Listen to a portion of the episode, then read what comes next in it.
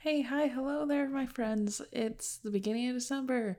Um, it's cooler weather if you are somewhere other than Florida. I mean, today, which is yesterday for anyone that's listening to this um when it comes out, it was actually pretty cold, so that was fun.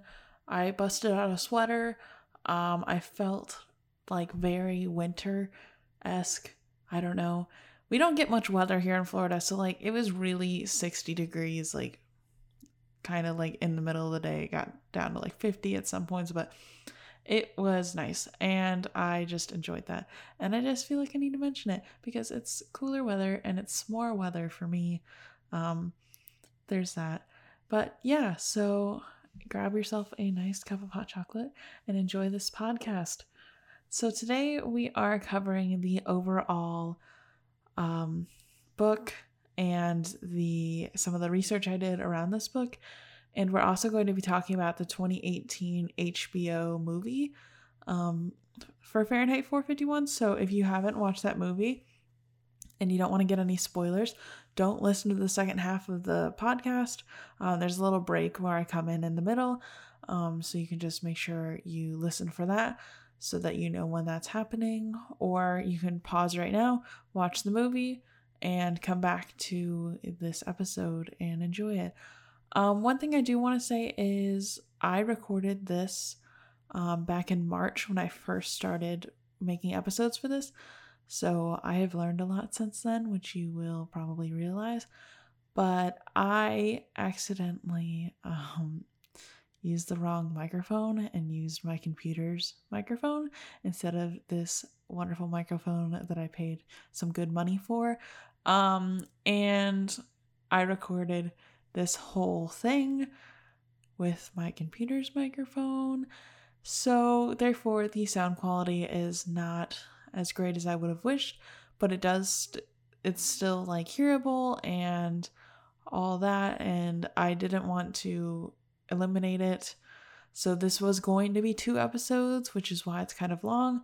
Um, but I just decided since I made that error, I will release the whole thing as one, and hopefully you all still enjoy it and still enjoy the content.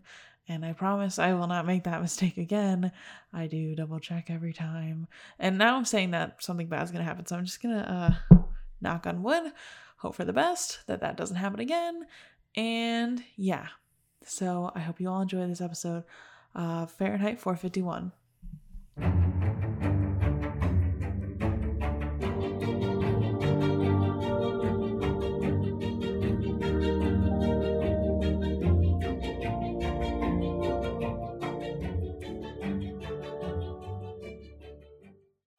Hello, everybody. I'm joined today with Nova again. Hello. Uh, so today we're going to be discussing sort of the background of Fahrenheit 451 and why it's so popular today and all those good things. So I did a little bit of Googling and just an interesting part of the background is he kind of got this, um, Ray Bradbury kind of got the idea for this book because of the book burnings in Nazi Germany. Um, because the time that he was writing this, it was just post World War II. And so like that's kind of the world if you imagine that's kind of the world he was in. And like I think he, I think I read that it took place in uh, when he was 15 and then he wrote this book fully when he was 30 so like that's the kind of like now you kind of understand more of why the whole uh, bombs and all that kind of stuff happened you know Mm-hmm. Like in the book, I think that it's kind of interesting to look at what his perspective on the world was when he was writing. And he really thought that this might be the way the world turns out because it's kind of like the introduction of the TV and all that kind of stuff is starting to take over. Also, just like an interesting little background point. The other reason he got the idea to write the book for The Pedestrian, which is what he wrote before this, um, he was walking with a friend when a cop pulled up and asked him what he was doing.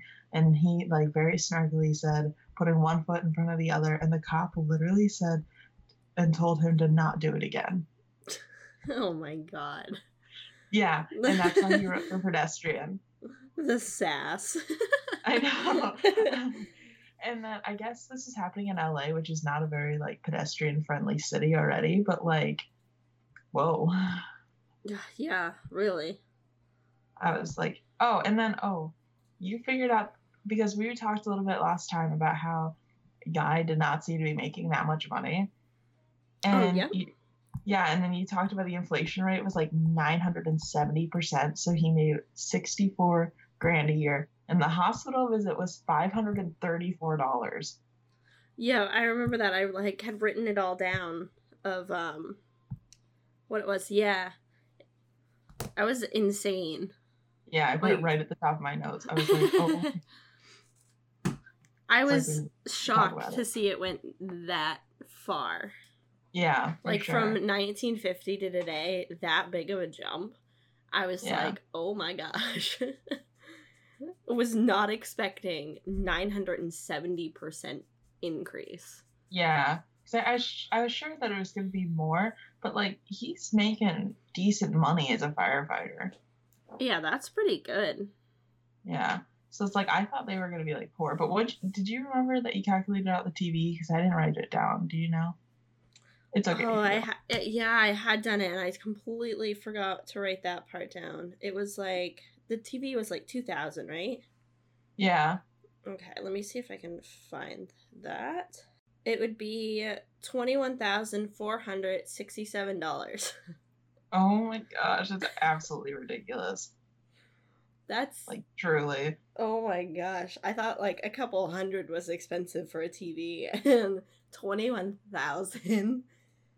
Oh uh, my lord. I know the way they did the TV in the movie was really interesting too. I I feel like that gave me a better almost understanding of what they had meant by like it being the wall. Yeah, for sure. Because so, it really was the wall. It wasn't like a TV on the wall. It was It wall. was yeah, it was the whole wall. I was like, okay, that kind of makes sense. now yeah, seeing sure. that. Oh, and just a fun little like movie trivia part. Um, all of the books are actually protected by cop like the covers are protected by copyright. So the art team literally had to make a bunch of covers so that they could burn them. Oh my god, that's insane. Yeah. All these authors were like donating books to be burned because they felt like it was such an honor.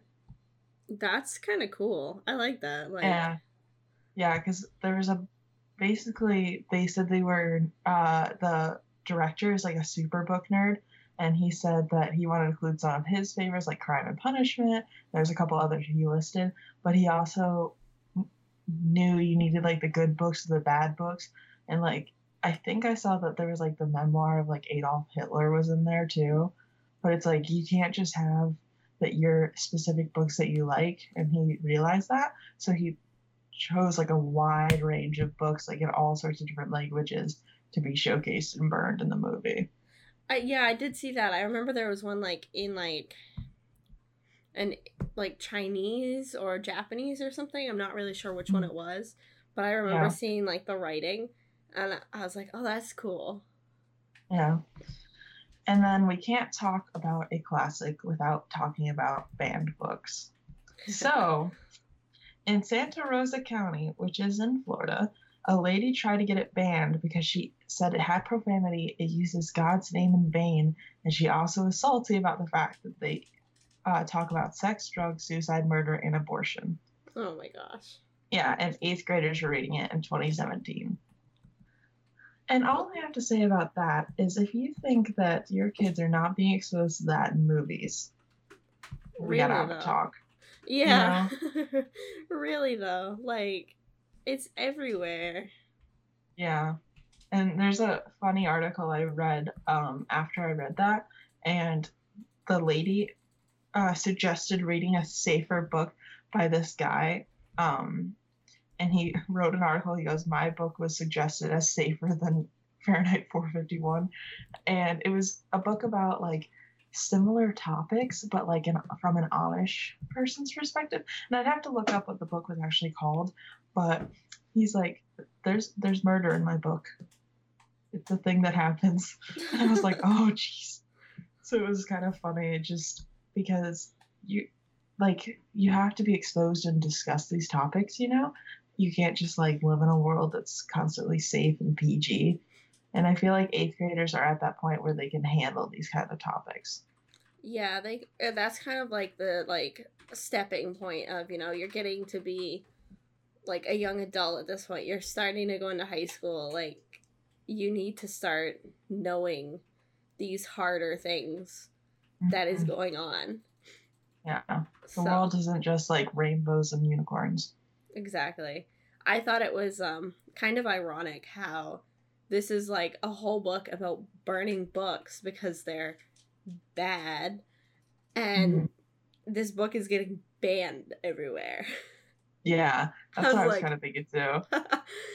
like how more perfect can you get with that? That like this whole book about it is the one getting banned and essentially like burned in a way. And I was I was just like, yep, that that's almost too perfect. Truly. And then, according to Wikipedia, which is not the most reliable source, but I had a hard time finding other sources for it, a school, and I just kind of want this to be true, so I'm going to mention it anyways. A school once gave copies to students with all the obscene words blacked out. That honestly I could see a school doing that. So like too.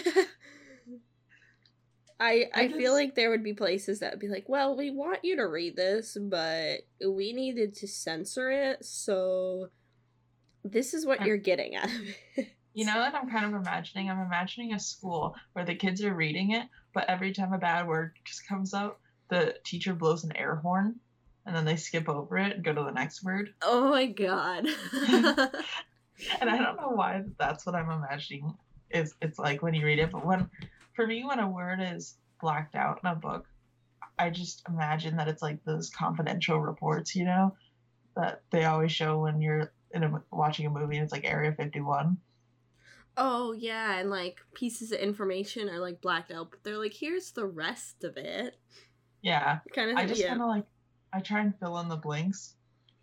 So it's like I'm gonna make this a lot more offensive than it was when it started. So oh, really.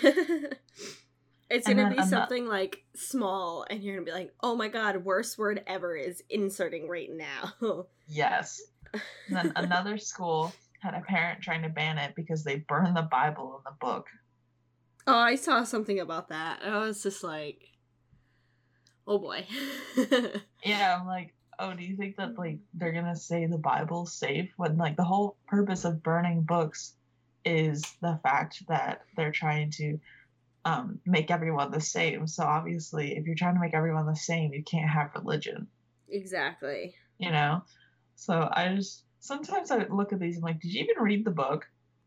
Really though, like it, the whole thing is about like that, like being equal. You can't have religion. You can't have like a- any of that. It's just like people like pick out the topics that they want to see, and they're like, mm-hmm. "Well, they're burning this. It has to like we can't. We can't look at it." It's like it's a whole warning. Like read it and understand that it's like a warning against this, not oh my god, they burned the Bible. It's terrible. Yeah. And then, so when I bought this book, I was told in the actual library that this book was the entire reason we have separate censorship laws. And I found absolutely nothing to support this at all. Not a single thing. Except that according to Barnes and Noble, that the error, error code 451 on your computer means that it's been censored by the government. So I I have no idea if that's true or anything. Yeah, that's kind of odd. You think there'd be more about it if it was Yeah. something? So- I'm guessing it's one of those like theories, you know? Uh, yeah, like someone like, oh, this is why. Like they come up with their own and try and like pass it off to everybody, kind of thing. Is that what you mean? Like, Yeah, yeah. that's how I'm gonna think. And then, fun fact Faber, Fabrier, you know, the word I don't know how to pronounce, Yeah. the professor is a um that name is the world's oldest pencil manufacturer, and Montag's a paper company. But um, Ray Bradbury admitted that he had no idea, and it's complete coincidence. He didn't know until after. that's honestly kind of amazing Yeah, that he I didn't that know really that. cool. That is like you wouldn't think that that could even happen. yeah, it's like such a stroke of luck. Really though, you think like if it was like these apparently big companies that he would have at least heard of it. Maybe he just heard the name and was like, "Oh, I like that name." Yeah, what it's one of those um what is that called? Where it's like in the, your subconscious. Oh, I can't think of it. I know what you mean, but like Yeah. I know we're gonna have everyone in like the Twitter comments and be like, "It's this," and I'm like, "Oh, whoops." That's usually how it goes. You can't yeah. think of something, and everyone's like, "How did you not know it's this?" It's like, "Yep, Literally. I should have known that." I know. I'm like, sorry, my three brain cells couldn't figure it out. so then I want to talk about like, do you think that this book lives up to modern day? I I don't know. Like I mean, I can start. We can start there. Sure. okay, I'll start and then we'll go off. Okay. okay, so I think that honestly, this book, there's parts of it that don't, but that's because it was written in the 50s. But I think it's a very good reflection about how we could go. You know, I think there is something interesting when you look at the fact that there's a lot of newspapers right now doing the clickbait a uh, baby thing where they write these super catchy titles and everyone runs with it. No one reads the articles, nothing. And when you kind of read this book, there is that moment where you're kind of like, oh, is this what the world could be? You know? Mm-hmm. Like, it's, I, I don't know. I find it difficult to separate where we are now to where we could be if we continue in this quarter, um, sort of if we continue down this train, I'm like, where are we gonna end up? Are we gonna be like Fahrenheit 451? Is no one gonna read? And it's maybe that's just because like I'm riding the high of Fahrenheit 451, so now I got like these super extreme thoughts. But I, I don't know. It's kind of interesting that I saw this whole thing about like, oh, Fahrenheit 451 is like what the social media generation needs today. And I'm not saying that. I think there's plenty of people who still enjoy books. And I don't think that like one day we're just suddenly going to be like, oh, no books, everyone the same. Because I think we do really respect individuality still in the world. And I think it's important to continue respecting individuality. But I do find it interesting when you think about how the world's kind of going and how these clickbaity titles and all the newspapers are making money off of people reading, so they make things kind of sound worse than they are. Yeah. You know? Yeah. So I feel like I agree like some aspects it does kind of like translate over into modern day. Um books are like definitely making a comeback. So like from things I've read of like you know, we went to ebooks and that was everyone's like, "Oh, physical books are going to disappear," but like the last few years physical book sales have been much higher than ebook. So like it's like they're not going away, but I think like it's still like one of those things like we are doing such a push for equality like could we take it too far? Yeah. Like they took it way too far. Like it is definitely something we want to get to where like we're all on the same page but like there is a taking it too far like this book of we're gonna burn everything because it makes us unequal and it's like so i feel like in a way yeah. that kind of does translate over because you know the we are doing like that kind of thing my train of thought just kind of zoop, uh-huh. gone middle of the sentence Yeah, I also think that to me, the story itself is not very developed or detailed. While it's like the idea is good, I feel like modern day books are so detailed and the characters are so developed that like that doesn't translate very well. Like everyone's kind of flat. But also, he did write this book in nine days.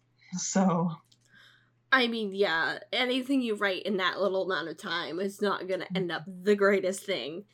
Yeah. See, I guess he was renting a typewriter, and the typewriter was like per half an hour, and it was like 30 cents for half an hour or something like that. So he was he wrote the entire book in nine days. Wow. Yeah. That's insane. So it's like, yeah. So from that perspective, I understand that these characters are not going to be super developed, but I think that that kind of you kind of have to remember that this is like an older novel because of that because they they don't super develop any of these characters and I think that's I don't know, that doesn't translate very well for me because I feel like I don't really know these characters and I think that the movie does a better job of that. Yeah, I agree. The movie definitely did a better job with that aspect. Mm-hmm. Um but yeah, that would make a lot of sense like if he only had it for a certain amount of time to have yeah. to do it. But you're right, it still is like you can't there's very few you can connect to. Yeah like I read a book like that um a couple months ago, and like one of the characters that's like close to the main character died, and I didn't care, and I was like, oh, this this is not very well written. But like I'm not saying that Fahrenheit 451 isn't well written. It's like a great idea. It just doesn't have a whole lot of depth. Yeah, I agree with that. Like it is the idea is on point. It is a great idea. I think if he had more time, I think mm-hmm. he could have definitely brought it to where it could have been. Yeah, I think it could have been longer. I think he could have played in the world more. Oh, one interesting thing too, because I remember we mentioned we both kind of talked about how um, the ending felt like not really an ending. Mm-hmm. So he actually kind of wrote a sequel, but it's a video game, and you have to have a very old computer to play it. Oh my gosh. yeah. And it goes on i guess the journey of guy working with the um, resistance. Oh, okay. Yeah. But i couldn't really see that much about it um, besides that it exists and that there is no further adaptation for it. But um, ray bradbury actually did write the video game storyline so it his is his actual work so it's canon but um I I don't see that there's been any sort of adaptation to make it for modern day consoles or anything that like we can realistically play because I don't I don't even know how to rent or get an old computer that's old enough to be able to play a game like that. Yeah, you'd almost have to like see if you could find like a gaming store or something that would have something that old. Yeah. So, I don't know. I just I was like, could you have not written it down for us, please? like, I read books. Sometimes I play video games, but not enough. So. Yeah, you think like someone would have at least tried maybe to put it into words. Or like even if yeah. he just like wrote a summary and was like, This is what I thought would happen. And yeah. so everyone who has questions like us. Yeah. Well, it's like, isn't the Halo books weren't they based off of the video game? I don't think the Halo books came out first.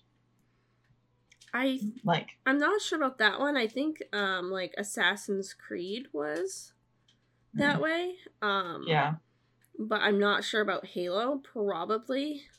I know there's some series that come out after like television shows as well, mm-hmm. so it wouldn't surprise me. Yeah, it actually did surprise me. Someone um I was looking at something the other day, and I found this list of like books that were laced based on movies, and some of them I was like, oh, those didn't come out first. Oh, I can't even remember off the top of my head what they were. but I was I was like kind of shocked. I was like, whoa, okay. It's definitely like you're not expecting it because for so long everything has come the book first and the movie is based on the book. So when someone mm-hmm. writes a book based on a movie, it's like, wait, what?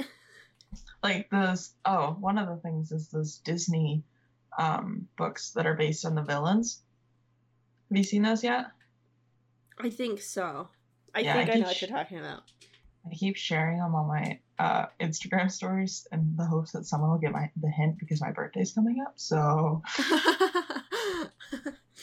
I at mean... the time of recording, not at the time of publishing, but but I keep hoping. You know, I'm like maybe one day. Maybe why someone... I don't buy them for myself, I have no idea. But you just gotta wait till after the birthday, and then if someone doesn't, then you just go get it for yourself. Honestly, I just treated myself to like four of the Witcher novels. So. Oh my gosh. Would you recommend this book to a friend? Um, I think so. I think I probably would be like, hey, by the way, it's kind of feels almost unfinished, but I did like it mm-hmm. and I think you might like it. Um, yeah. I think I would only refer it to like specific people. I don't think mm-hmm. I'd do it to everybody because it's definitely not everyone's cup of tea, but I think there are a few people I would be like, hey, you should check this out. Mm-hmm. I have a couple of friends who are just starting to like try and get into reading. Mm-hmm. And I think this book is it's old enough that it's now in the public domain because I've seen PDFs of it available online now. So I think it is. Um, or they're illegal. I'm not even sure. This is really bad. it's but, I think about because I think it's like 70 years after mm-hmm. publication. Mm-hmm. Because then essentially they're thinking the author is going to be dead at that point. Yeah. So I think it's like between 60 and 70 years is when it goes into public domain after publication. Because yeah. I have the 60 year anniversary edition. Mm-hmm. And even that, I think, was published in 2010 sticks in my head, but I'm, I can actually look like I have it right here. Let's see. Well, if it was 1950, uh, let's see if it tells me. It's got to tell me somewhere, right? Yes, I think so.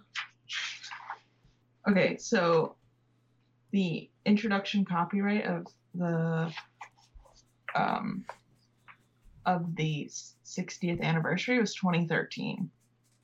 So I think it's probably about 70 years now. Somewhere around there. I think it was like 1952 or 3, if I can remember. It says copyright 1951, uh, 53, and 67. Okay.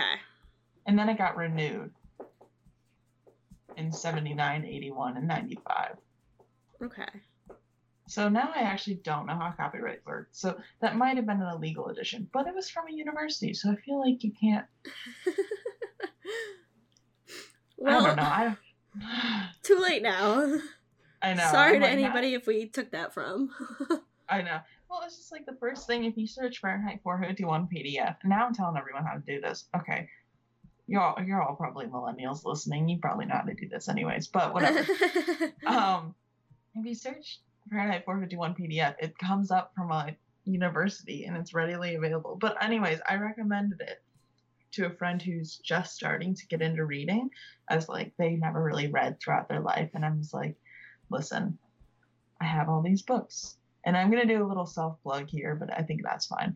I wrote a bunch of short stories on my blog and he like devoured all of them and he's like oh i kind of might like reading i'm like okay here Fahrenheit 451. It might be something you're interested in because I think it does a good job of moving the plot along without getting bogged down by character development, which I appreciate character development, but I feel like someone who's never really read books before and is not super interested isn't ready for like super character development and character based writing and instead kind of just wants a plot that moves quickly. I think this is the perfect book.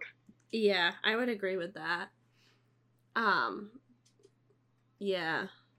I've always grown up learning like everyone can be a reader, but you just have to find like a book for you. And so like that's mm-hmm. always been my thing of every there's a book for everyone out there. You just have to find it. Mm-hmm. And like it will get people into reading. I know so many people who like hated reading in middle school and high school and then picked up a book because they were like oh, whatever, I might as well do something. And it clicked mm-hmm. with them, and they're like, whoa, wait, I actually like this. And so yeah. then they're like actively searching for books that they're like, okay, like, I think I might like this. I'll try this. I know. So it's, it's, yeah, for like, I don't, I lost my thought. Go. oh, sorry. No, it's, it's like for, for everyone I know that's just got is like just starting to get into reading because basically I've been forcing my friends to start reading. It's just a thing that's happening right now. but every time I'm like, okay, what type of movies do you like? And then I start basing the recommendations off of the movies because I know if you ask people what genre of books they're interested in, they're not sure because they've never really read a book. But I'm like, if you can tell me what about a movie you enjoy, then I can probably recommend a book to you. Yeah, I, that's definitely the way to go. And like, I am, I know people who like liked Harry Potter, and they're like, "Oh, there's a book. Like, I'll try that." And mm-hmm. from there, have been like, "Oh, okay, I want to try something similar." and keep going from there. So that's definitely a way to go. Or like if they like are big gamers or something, figure out what type of games they like and recommend mm-hmm. off of that. Like The Witcher is a big game. Yeah. To be like, hey, why don't you go try and like read the book? Like, you know. Yeah. The cover art for the Witcher series too, it looks very video game esque and it's really pretty. I don't think I've actually I don't think I've actually seen the covers yet. I'll send you a picture later. Okay. Like when we're done. But yeah, they're really pretty. Oh, I can imagine. But yeah, so I think I would just recommend this to someone who's not super into reading currently. Mm-hmm. You know? I think that's probably the best way to go. So, any overall thoughts about the book? I feel like I should have sent you these questions beforehand, but oh well. it happens. It's it's been a crazy week, like we were talking mm-hmm. about. So like, it happens. I think I don't know. Like overall, just like my opinion of it, or like just like things that happened. I guess. Uh, let's do overall opinion. I I think I on like Goodreads rated this like a four out of five stars. Yeah. Um, I feel like with the lack of character development and the ending feeling very open. Like, yeah, I think if they had he had closed up those and like developed the characters more, I think I would have rated it five stars because I really enjoyed it. It mm-hmm. was just those two things. I was like, I have more questions than answers at this point. Like, what yeah. the heck? So that's how I kind of felt too. I I think you know this book is really good. It has a it plays on a lot of interesting topics, but I definitely wish there had been more character development. I wish that we did something with Mild What is her name? Mildred, yeah. The, Think so. The wife, yeah. Yeah, I wish we had like actually discovered anything about her that made her a human being. Yeah, because you know? all we knew was that she just liked the TV. Yeah. Like she wanted a fourth one. They had three, and she wanted another one, and she yeah. called it her family. Yeah and it's like i guess that that's supposed to be kind of that everyone's the same and no one really has any sort of character or interest or hobbies but i still kind of wish she would have done some sort of act of rebellion or like we could have explored her thought process of why she had to turn her husband in and all that kind of stuff i feel like her friends were almost more developed than her yeah. Like the one that one was like, "Oh, my husband's uh, like going to war. Like this is my fourth husband." It's only yeah. gonna be 48 hours. I guess he'll be back. And then the other one who was like, kids are useless. I'm like, they yeah. had almost more than she did. yeah, like they had like thoughts, even if they were like weird and obscure and kind of off kilter, like they still kind of had some sort of emotion. hmm And uh, like, it felt like just they were only there for what, like 10 pages ish. Yeah and to feel like they had more internal like I guess I don't know. I'm not looking for dialogue, but internal dialogue is what came to mind of like yeah. what's going on like in their head mm-hmm. than Mildred and like he lived with her. Yeah. I know. I was kind of felt kind of weird about that one. So I was like, okay. Um, are we like not supposed to know because you know he's married to her, so he knows everything? So it's just kind of like, oh yeah, she's in my life, whatever. Like, was it purposeful in that way, or just? I know. I was like, is this anti-feminist? I can't decide. I feel a little bit like it was, you know, but I'm also like, I mean, it was published in the 50s, but at the same time, I'm like, why do we not know anything about women? Re- yeah. But I mean, I guess Clarisse is developed, but Then she immediately gets murdered, but okay. I know. She had like nothing. It was like, bye bye. I wonder if it also goes back to the he wrote it in nine days. So like he wasn't thinking mm-hmm. about like the wife. Like maybe it was just, oh, the wife needs to turn him in. And so like she was kind of supposed to be like a plot device, and so she didn't mm-hmm. get developed. Like I also thought about that of yeah. You know, it could have just been a time thing as well. But mm-hmm. it does she just just seemed really weird. Yeah. All right. Well, that is our summary of Fahrenheit 451. Hi everyone. So, this was supposed to be two episodes, but due to me messing up the microphone and accidentally using the computer microphone instead of my, you know, podcast recording microphone that sounds great and delightful, um, this was originally supposed to be two episodes, and it's no longer going to be two episodes because I don't want you all to, you know, have to suffer through this for two episodes. Um, honestly, it's just because I messed up and I just am going to reward you for listening to it by just giving you the whole thing. So, therefore, this is just going to go straight from the overall impressions into the movie. So, that's what's happening now. Okay, so hello everyone. We are going to talk about the Fahrenheit 451 movie today. I have a lot of thoughts. so, to start off with, oh, also, I am joined today by Nova. Hi, again. I know, I just like got so into the movie that I'm like, oh, I can't even introduce my guest. You know? You're just prepared and ready to go. I know. I'm like, all right, straight to the point. They'll figure out who you are. 10 points for whoever guesses correctly. I know. I'm like, Gryffindor. Um, okay, so the intro, it really seems like they use the same burning animation over and over again. Did you notice that? Yeah. It was like, okay, now you just look like a fake fire. I know. I was like, what's your budget? What did you spend your budget on? Was it buying all the books to burn? Because, you know, we could have just used replays of that instead of the same burning and uh, animation over and over again. Really, though. Like, there are ways to make fire look not like the same animation, and that was yeah. not how you do it. and you're telling me HBO, who can CGI dragons, could not afford to get a secondary burning animation. Uh, they spent all their budget apparently on uh on Game of Thrones. I don't even think because this came out in 2011, I believe, or somewhere around there. So I don't even know if Game of Thrones start. I don't know when Game of Thrones started actually. The but, movie came out in 18. Yeah. Oh, it did?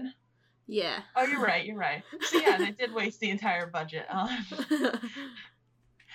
on um Game of Thrones. So they're like, there's nothing left. All their money there. And we're like, well, we have to keep producing stuff, but we don't have the money to do this.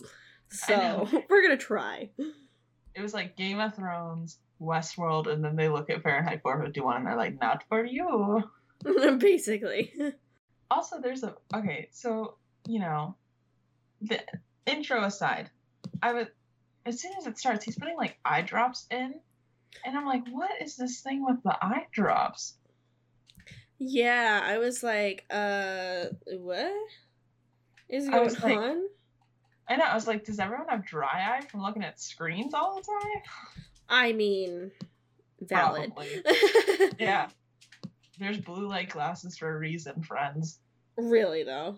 Oh my gosh. Also, I do think it's interesting that they changed everyone playing poker to suddenly the firefighters are in a fight club. I'm like, why weren't they playing poker in the book all the time and just playing cards and now suddenly they're like fighting?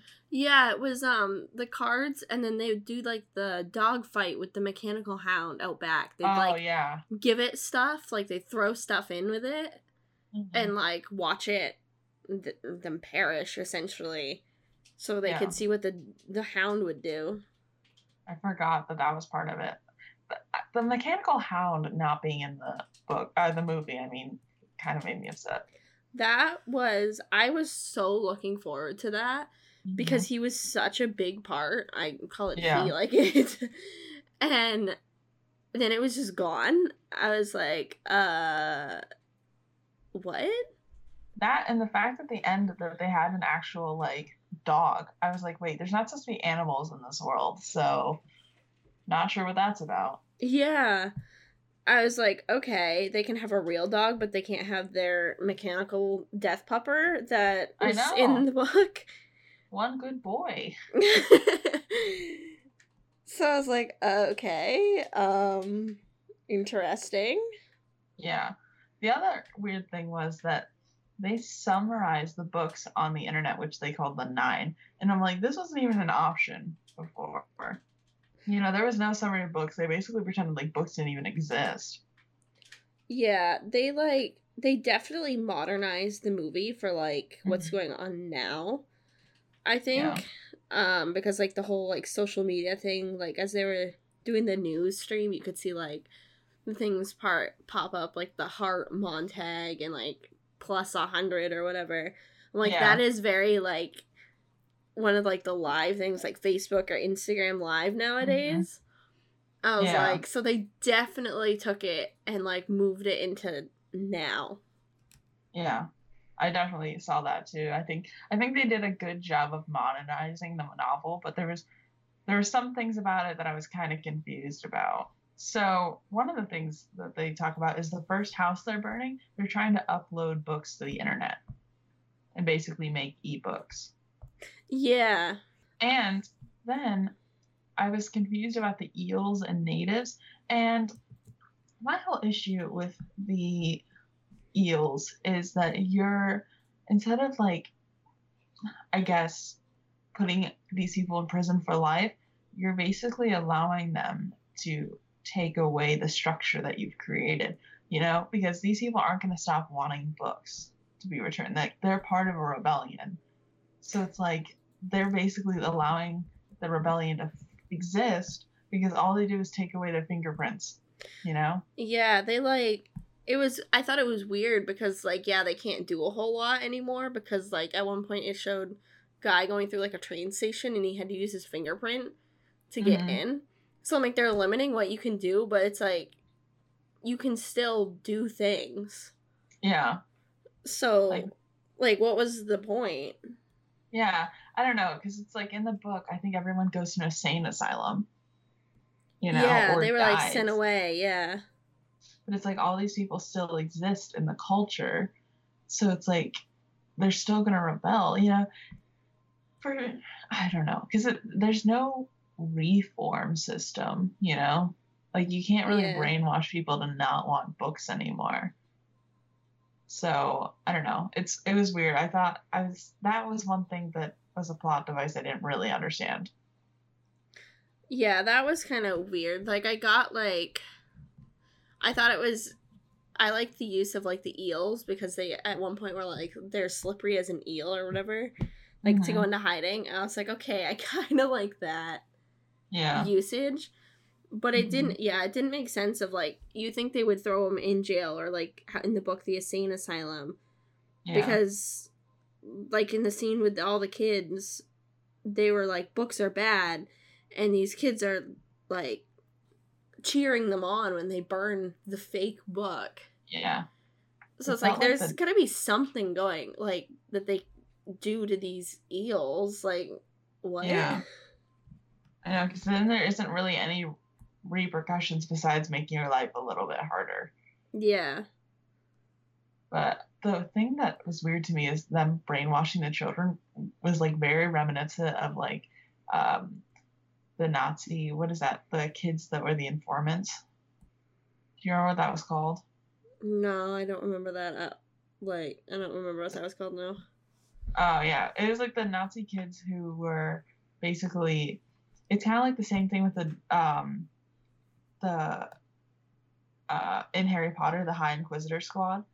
Oh, where, okay. Yeah, where they were like, um, basically, it was all these kids that were supposed to keep like a watchful eye and make sure that their neighbors weren't doing anything wrong or their parents weren't doing anything wrong, you know. And it turned these kids into like little, you know, tattletales and yeah. would get parent their parents and like their friends and adults in jail or killed, you know? Yeah. So it's very reminiscent of that when I was watching that. That's what I kind of felt like was happening. I thought it was interesting how they used the see something, say something, because that's yeah. been a big like anti bullying campaign campaign right mm-hmm. now. And I was like, okay. I like how they like twisted that mm-hmm. of like we're trying to stop it using this campaign and they're taking it to like the next level. I was like, yeah. okay, that is kind of clever. Yeah, there was a lot more correlations to like modern day that I think they did very well. Definitely. They definitely hit that like pretty well. Yeah. And the one thing that I thought was interesting was Clarisse being their intel for the entire um movie. You know, because in the book she was just like some neighbor kid who yeah. liked books. And now she's like intel and trying to make sure that people she doesn't know get burned while still trying to reduce her sentence. And I'm like, did they give them their fingerprints back? Is that how that works? It sounded like it when she said that. She was like, You you told me I had this much left before you removed me from being an eel. Mm-hmm. And like I was like, wait, they can take it back? Like yeah. Do weird. they reprint their fingerprints? Yeah, I'm like, how does that work? Does everyone get their fingerprints stored and then they're like, ah, you can have yours back? It was weird. I also wondered, like, if that community she was in was eels. Because everyone mm. else was in these nice fancy houses, and then she's in like this like really poverty ish building. Yeah. It was like, okay, is this like, what is this? Is this where they go? Is this where they live? They can't live a good life. Mm-hmm. Yeah, that's what I was kind of wondering too.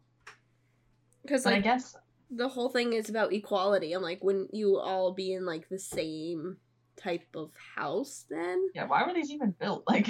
Yeah.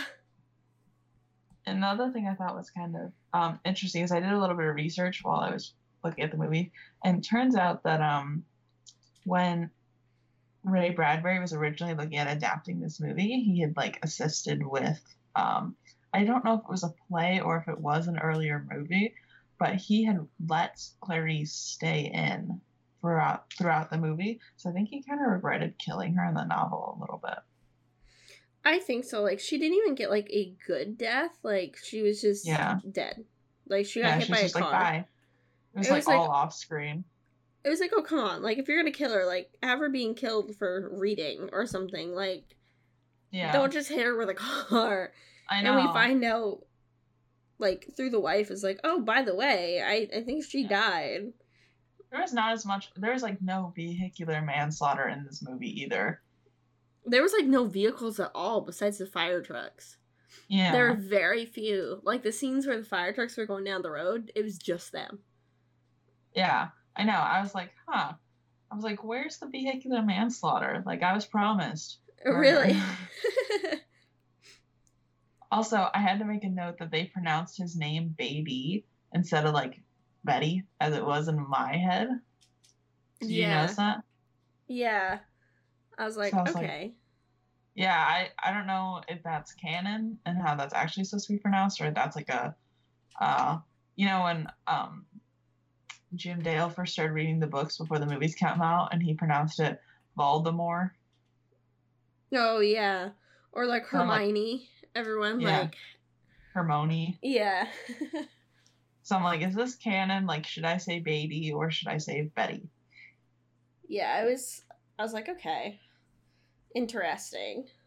Yeah, and then the wife's not even in this movie at all. Mildred's completely gone. I know. It's just um like the love interest is Clarisse, which I kind of mm-hmm. liked because it gave her more of like purpose. Yeah.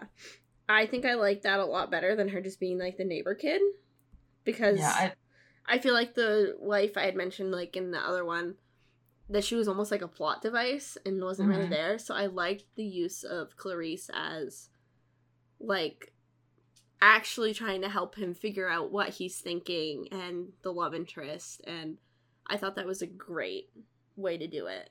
Yeah, and I like that they actually like aged her up well. You know, Yeah. because she was like a teenager and I think he was supposed to be like 30. You yeah. know? And then they made them the same age in the actual movie, which I think was a better plan. oh, definitely.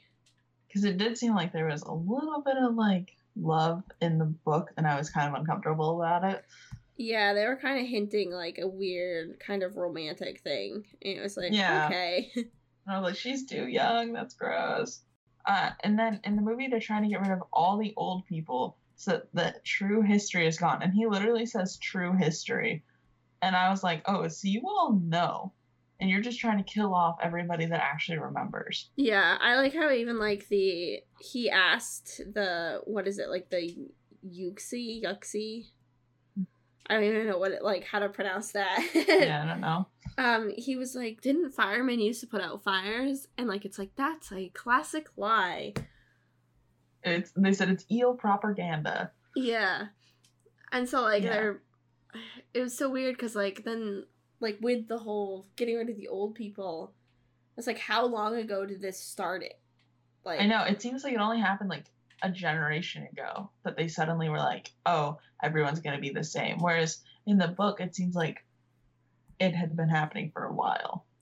yeah Well, no, actually, because Faber, Fabier, however you say his name, the professor was a professor. So this all actually in the book too was only about a generation ago that this started happening. it's it, yeah so they brainwashed them pretty quickly Yeah, I didn't even think about that. I thought because the professor in the book had said something about how his classes used to be full and then over the years they like dwindled to, you know, no one showing up. yeah i forgot about that Yeah, I did too until I was kind of thinking about it. But I guess, you know, this all happens very, very quickly in the book and in the um, movie. Yeah, it definitely seems to because like there's no way they can talk about like oh the old people know without Yeah. it being this quick of like a switch. hmm Uh, another thing that was kind of interesting is like uh, Beatty is writing and then he lights it on fire. Yeah, that kind of I was wondering like because we had talked about which side was he on because he was very back and forth. Yeah. I was like, is he part of this whole like he doesn't want to see books go, and so that's why he's writing things down. And then it was like Yeah. weird things that he was writing down. yeah. I was like, trying okay, to figure out if it was what is going or on? not. You know, or if it was just like verses or what it was. Because some of them seemed like quotes from things, and then at one point he was writing about Montag. Yeah. I was like, okay, what is going on inside your head there, buddy? Like, what are you thinking of? Why are you writing this? And like, he'd put the lamp over the, the The I'll call it the like, yeah. And like, even after it told he told it to go dark, he put the lamp over it. So like, Mhm. when Montag started like reading in the bathroom, I was like, oh my god, they're gonna know Yeah. because it's still seeing everything. So I'm like, this is why he gets in trouble, you know, Mhm. because they don't have the wife to report it anymore. So they had to like have something that's gonna report it. And I guess it's basically like in home Alexa. Yeah, that I that just made me think of like, you know, people are having a lot of issues with those nowadays. People are hacking them and Mhm. like getting information about you and stuff and like Yeah. using it against you. I was like that just made me think of that. I was like, wow, that also connects in that way. Mhm. Of like, look at Uh, this thing like in our house. I know I literally have one in my bedroom and it just lit up as I said that. And me and my boyfriend, whenever we're one of us has to set one and we're on the phone, will say like she who must not be named. so that she doesn't like ring up, you know. yeah. But yeah, I thought that was kind of wild. I I I do think that that's interesting because they took out Mildred and they had to take make that still word. I think it's interesting to have something that is supposed to only be able to hear but still sees. Yeah, like that's I don't know. That just like was r- such a creepy thing. hmm It was really real and it hit too hard, and I was like, "What?"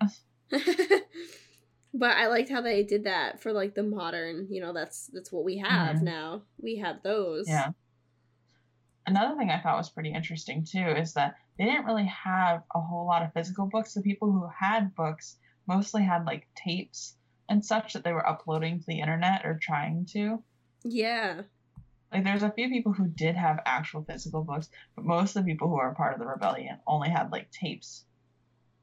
Yeah, I noticed that, and like Clarisse was making like the tape players. Mm-hmm. I thought that was interesting, like a thing for her as well. Yeah. And then one thing that I thought was really weird too is that they call books graffiti. Yeah.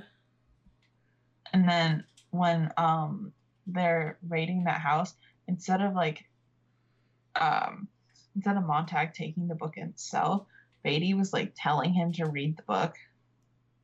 Yeah, I you thought know? that was interesting. Yeah. So I'm like, I think he was kind of trying to convert him at that point a little bit. Even though he's like ashamed that he still writes and reads. Yeah, because he was very like I questioned him the whole time because he is mm-hmm. so back and forth all the time. Yeah. And like at that For moment, sure. it was kind of he was like, "Do it, do it." Right? And I was like, "Okay, is he hinting that he wants him to do this? Like, yeah. be part of it?" So it was very, like, interesting to see that dynamic in that way. Yeah. For sure. And then the other thing I thought was weird that when they raided that lady's house that had like a ton of books, she taped books to her like they were bombs. I laughed at that. That was hilarious. I, I loved like, that part. What? That was amazing. I was like, oh my god, she's going all in. I know. I was like, okay, like what? I have no idea why that's a thing that's happening right now. I know. That it was just It was something else. Also, they did a terrible voiceover to hide the code word. I know. Like, people can see that, guys. Like, they know that's not what they're saying. I know. They didn't even try either. It's like, okay, clearly we know that these people are, are that brainwashed because you can see it clear as day that that is not what is being said. Yeah. And I'm like, don't they live stream all of this? Yeah, they do. I'm like, how did they correct this after? You know, because tens of thousands of people probably already saw it. Yeah, for it's like it's almost hard to change it at that point. Like good luck trying to make that any different. Mm-hmm. People for know sure. it and they're going to go with it.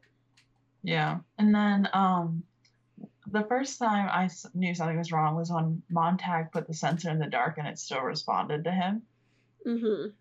I was like, ooh, no. Like I knew he probably sh- when I saw um when I saw Betty put the light over, I knew that like Montag's gonna have an issue with this. But as soon as it said it started responding, he goes, I am in the dark. It's just me and you now. I was like, nope, don't trust it. Don't trust it. I know. I was like, you're so screwed. Yeah. Like it was like two times two isn't five. and he yeah, like looked like, up like, uh I was like, Yep, have fun with that. I know, I'm like, you have ruined it. also, one of my big notes was there's a lot less murder in this movie. Yep. Which we kind of already talked about, but I still it just is wild to me. I'm like, that was a big part of the plot was that kids were like killing people. Yeah. It seemed very odd that that wasn't as big of a thing. Yeah. And then um, they kind of talked about how they're getting rid of different languages, which I know there's been I, a couple of years ago. I remember there being like a sort of push for a universal language. Do you remember that? I kind of so, do, yeah. Yeah, so I kind of was like, "Oh, yikes!" Like that's because I kind of remember them saying that like English should be the universal language, and I'm just now I'm kind of thinking like if that's if we did go down that road like as a like population like as a world what how far would we take that to make things universal like it could get really close to fahrenheit 451 and i don't like it yeah that's for sure I think I know like I think they're kind of doing something like that for like at least officials. Yeah. Like going to like the United Nations since most everyone speaks English in some sense Yeah. anyway to make it for that but like not requiring everybody everywhere to do it which I think that makes sense because you know they have to go to all these meetings and if you guys can't understand each other then like It longer.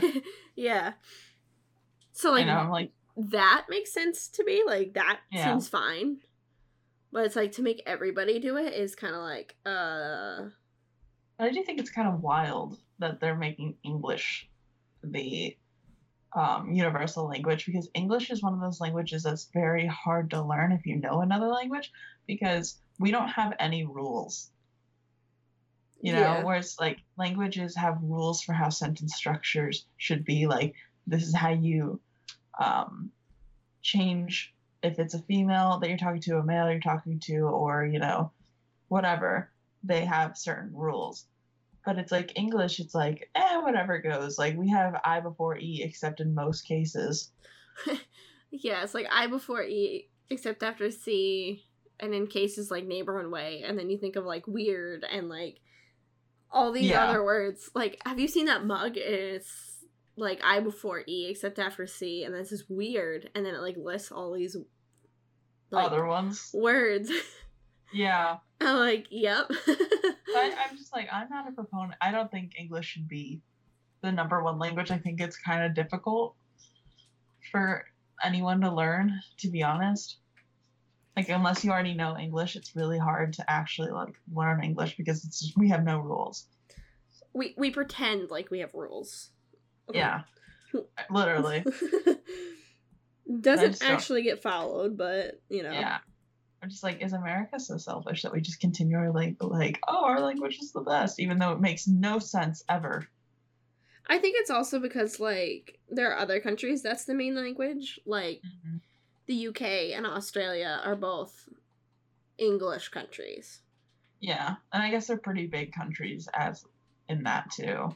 You know, like population wise, they are really big. So I don't know. I guess we're just like overpowering the rest of the world, but I really feel like it should not be English. That's just a personal thing though, but whatever, it's not that deep. Um, one big note is that they made Clarisse older, which is kind of what we talked about earlier, and that he doesn't have a wife, so that's good, you know. There's less weirdness about her being a love interest. yep. And then Clarisse mentions that the drops are apparently making them forget and like have bad memory. But I'm like, why is everyone taking them? Like, what's the cause that makes them think that they need to take them every day? Yeah, like is it part of the brainwashing of like they came out with at first like, oh, like if you don't take these drops, like you're to get sick or something. Yeah. and then just kind of went from there. Like, Yeah. could that have been kind of the start? And then Yeah. so people are like, oh, I have to use my drops. And then at that point, everyone's kind of already just using them and it's normal. Mhm. I don't know. And then apparently they're in Ohio, and I don't think they ever actually mentioned where they were in the book. No, they Yeah. mentioned some close by things. Like, I think it was like Detroit and St. Yeah. Louis. So, like, I knew it was in like that area. Yeah. But, like, yeah, they didn't really have a location. Location. Yeah, but hard and fast in the movie, they're in Ohio. Yeah. Also, they show like blind people reading Braille. And I just, that kind of hurt me because I was like, yeah, in this world where it's everything's kind of visual and TVs and all this stuff, like, they don't really make accommodations for anyone that has any sort of disabilities. Yeah, so much for being equal. Yeah, literally. I'm like, if anyone was like blind, you know, they can hear it, but I I'm can't see it. If you're deaf, there wasn't any captions on anything. Yeah, like you saw like the live stream things, but Yeah, it's like those were completely forgotten about. yeah. So I'm just like, how does anybody with a disability exist in their world? Or are they like auto eels? maybe they are. Ah, uh, it's terrible. It's so awful. Because I know in like other dystopian things, like if you are like have a deformity or something, you're outcasted. So like they get rid of that gene. Yeah. And so like it doesn't make everybody equal because now you just have a whole like chunk of the population you're just like bye. Yeah, it's so bad. So then um Mon- they basically start raiding all these eel camps, and Montag helps Clarisse escape. And again, you know, it's still problematic that they didn't like put them in an asylum or whatever. Like they didn't expect them to rebel again. Mm-hmm. They basically made a system where everyone that likes books becomes poor and all live together. And yeah, like, like this isn't gonna do anything.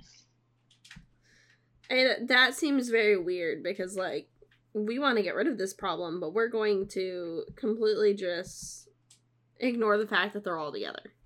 Yeah, literally. Like, okay. So, Good job getting rid of it. yeah. Beatty caught um, Montag lying, and Montag keeps getting flashbacks to his dad, who I guess read books. But I, his dad says he's like an amazing firefighter, but he's still like reading books. I don't really know. Yeah, that was kind of odd. I thought, but like I think it kind of was interesting. Of like Beatty was there mm-hmm. at the very end. We saw that he was there. So like, was it he knew this kid was going to be like his dad, so he wanted him to grow up a different yeah. way, or like what? Like it was just very odd, I guess, mm-hmm. of how it all happened. Yeah. So Montag attempts to quit, and uh, Beatty's like, nope, won't allow him to quit. So I'm like, mm, because now you basically force firemen to stay in their position, even yeah. if they are not like believing in the mission at all. Yeah, I was like, this is gonna end up badly for everybody because yeah, like, can they not just like go get a different job, or is it kind of like a signed at birth situation? Yeah, that's what I was wondering too. Because it just it did seem very odd that you know, yeah, he wasn't allowed to leave. Yeah.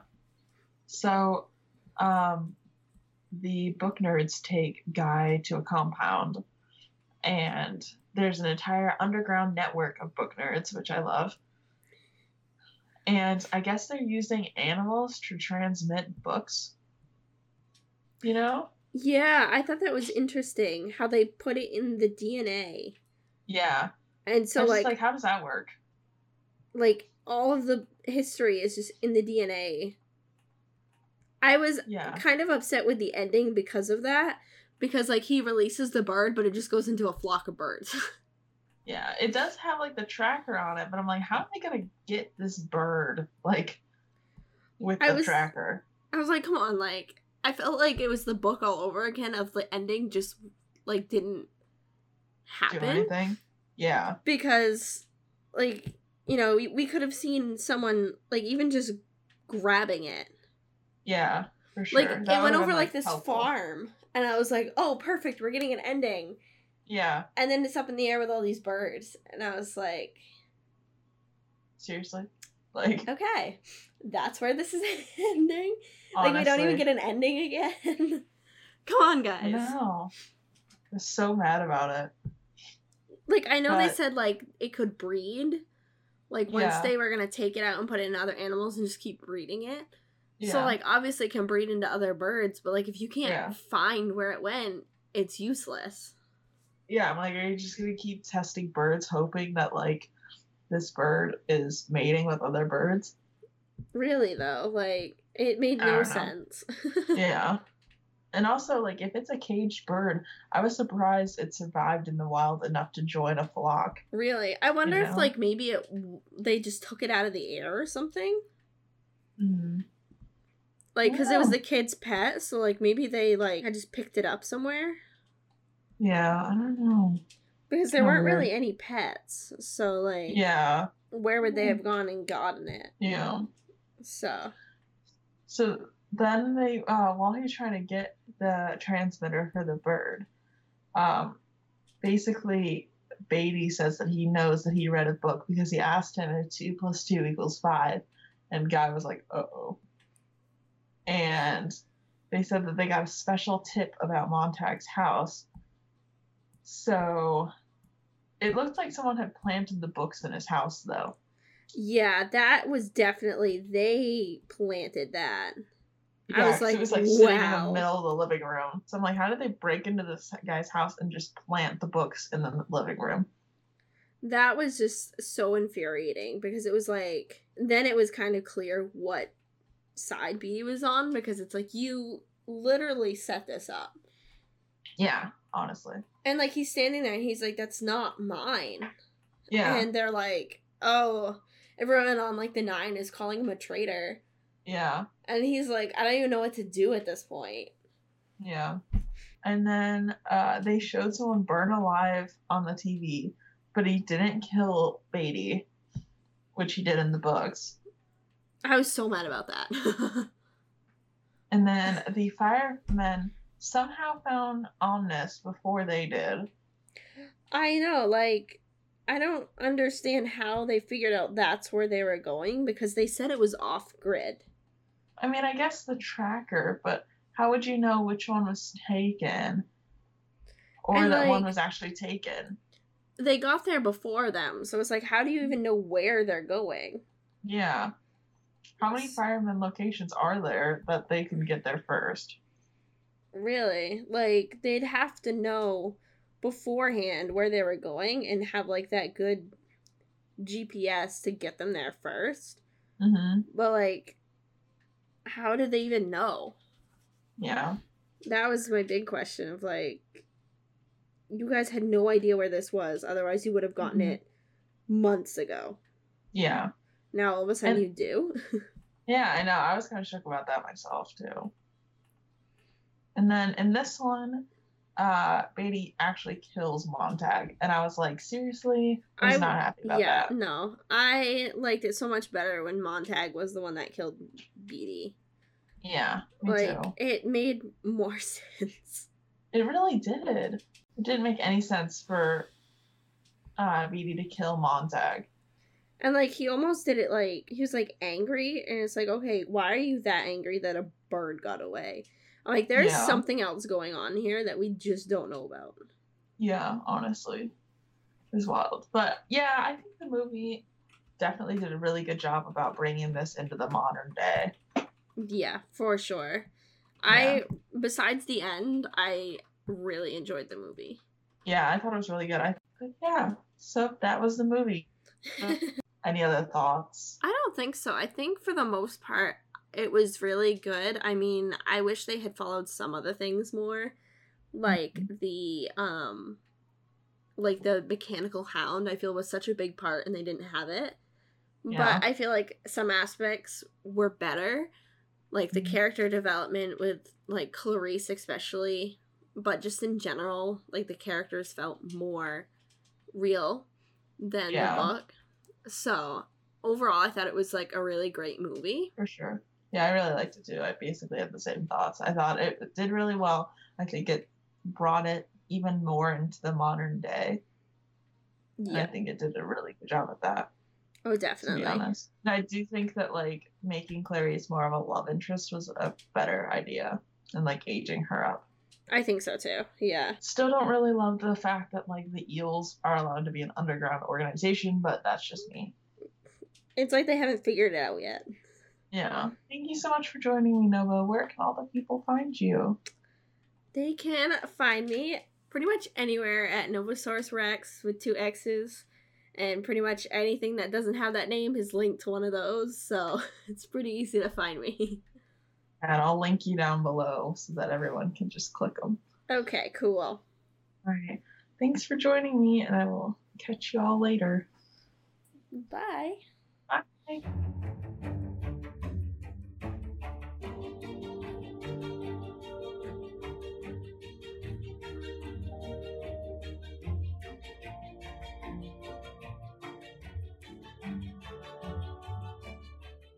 You all so much for joining me on this episode of the Barely Bookish podcast. I really love having you all here and I love making these episodes. And I'm sorry that this one was not as good of audio quality, but I promise that I am working towards constantly improving and hopefully that won't happen again. But I hope you all still enjoyed it and that it wasn't that bad. Um, so, some quick little announcements. If you haven't joined our Barely Book Club yet, uh, we're hoping to start picking a new book for December here shortly. So, please be sure to join that and enjoy it and come talk about books with us. We also have a book chat. Um, that's a lot of fun. It's also on Discord. It's right now we're talking about um, From Blood and Ash and Throne of Glass and A Court of Mist and Fury. And there's a Cruel Prince. Yeah, Cruel Prince uh, chat in there that I do not pay attention to because I have not read it yet, and I'm sorry. But if you have read that series, you can talk to some great people in that as well. So that's fun. And you can find those at barelybookish.com slash connect. Um, the link to that's also in the notes and it's a lot of fun. Um, I'm also pretty much everywhere if you want to connect with me online. Um, it's at barely bookish at basically everything. So, and that's also you can find those on barelybookish.com slash connect as well. Um, the next book that we're going to be talking about is Little Women. Um, a lot of people say that they love this for uh, winter time, and so I was like, yeah, we'll do that. Sounds good. So be sure if you don't want to get any spoilers, you read that. Um, just read at least like the first half for next time if you aren't able to read the whole thing, and then you won't get any spoilers or watch the movie. I don't judge you. It, do what you will. Do what you want. If you just want to watch the movie, go for it. Do it. I don't care. Do whatever makes you happy. If you want to just listen and let me talk about it, do that too. Do whatever you want to do. It's chill you know, no judgment here. Judgment free zone. Um so yeah, that's about all I have. My logo was designed by my little sister Sarah. It's beautiful. I'm obsessed with it. She is very talented. Um, and our theme song is called Video Game Blockbuster by Rafael Krux on freepd.com. And that's all I have for you all. I will catch you all in the next one. Bye.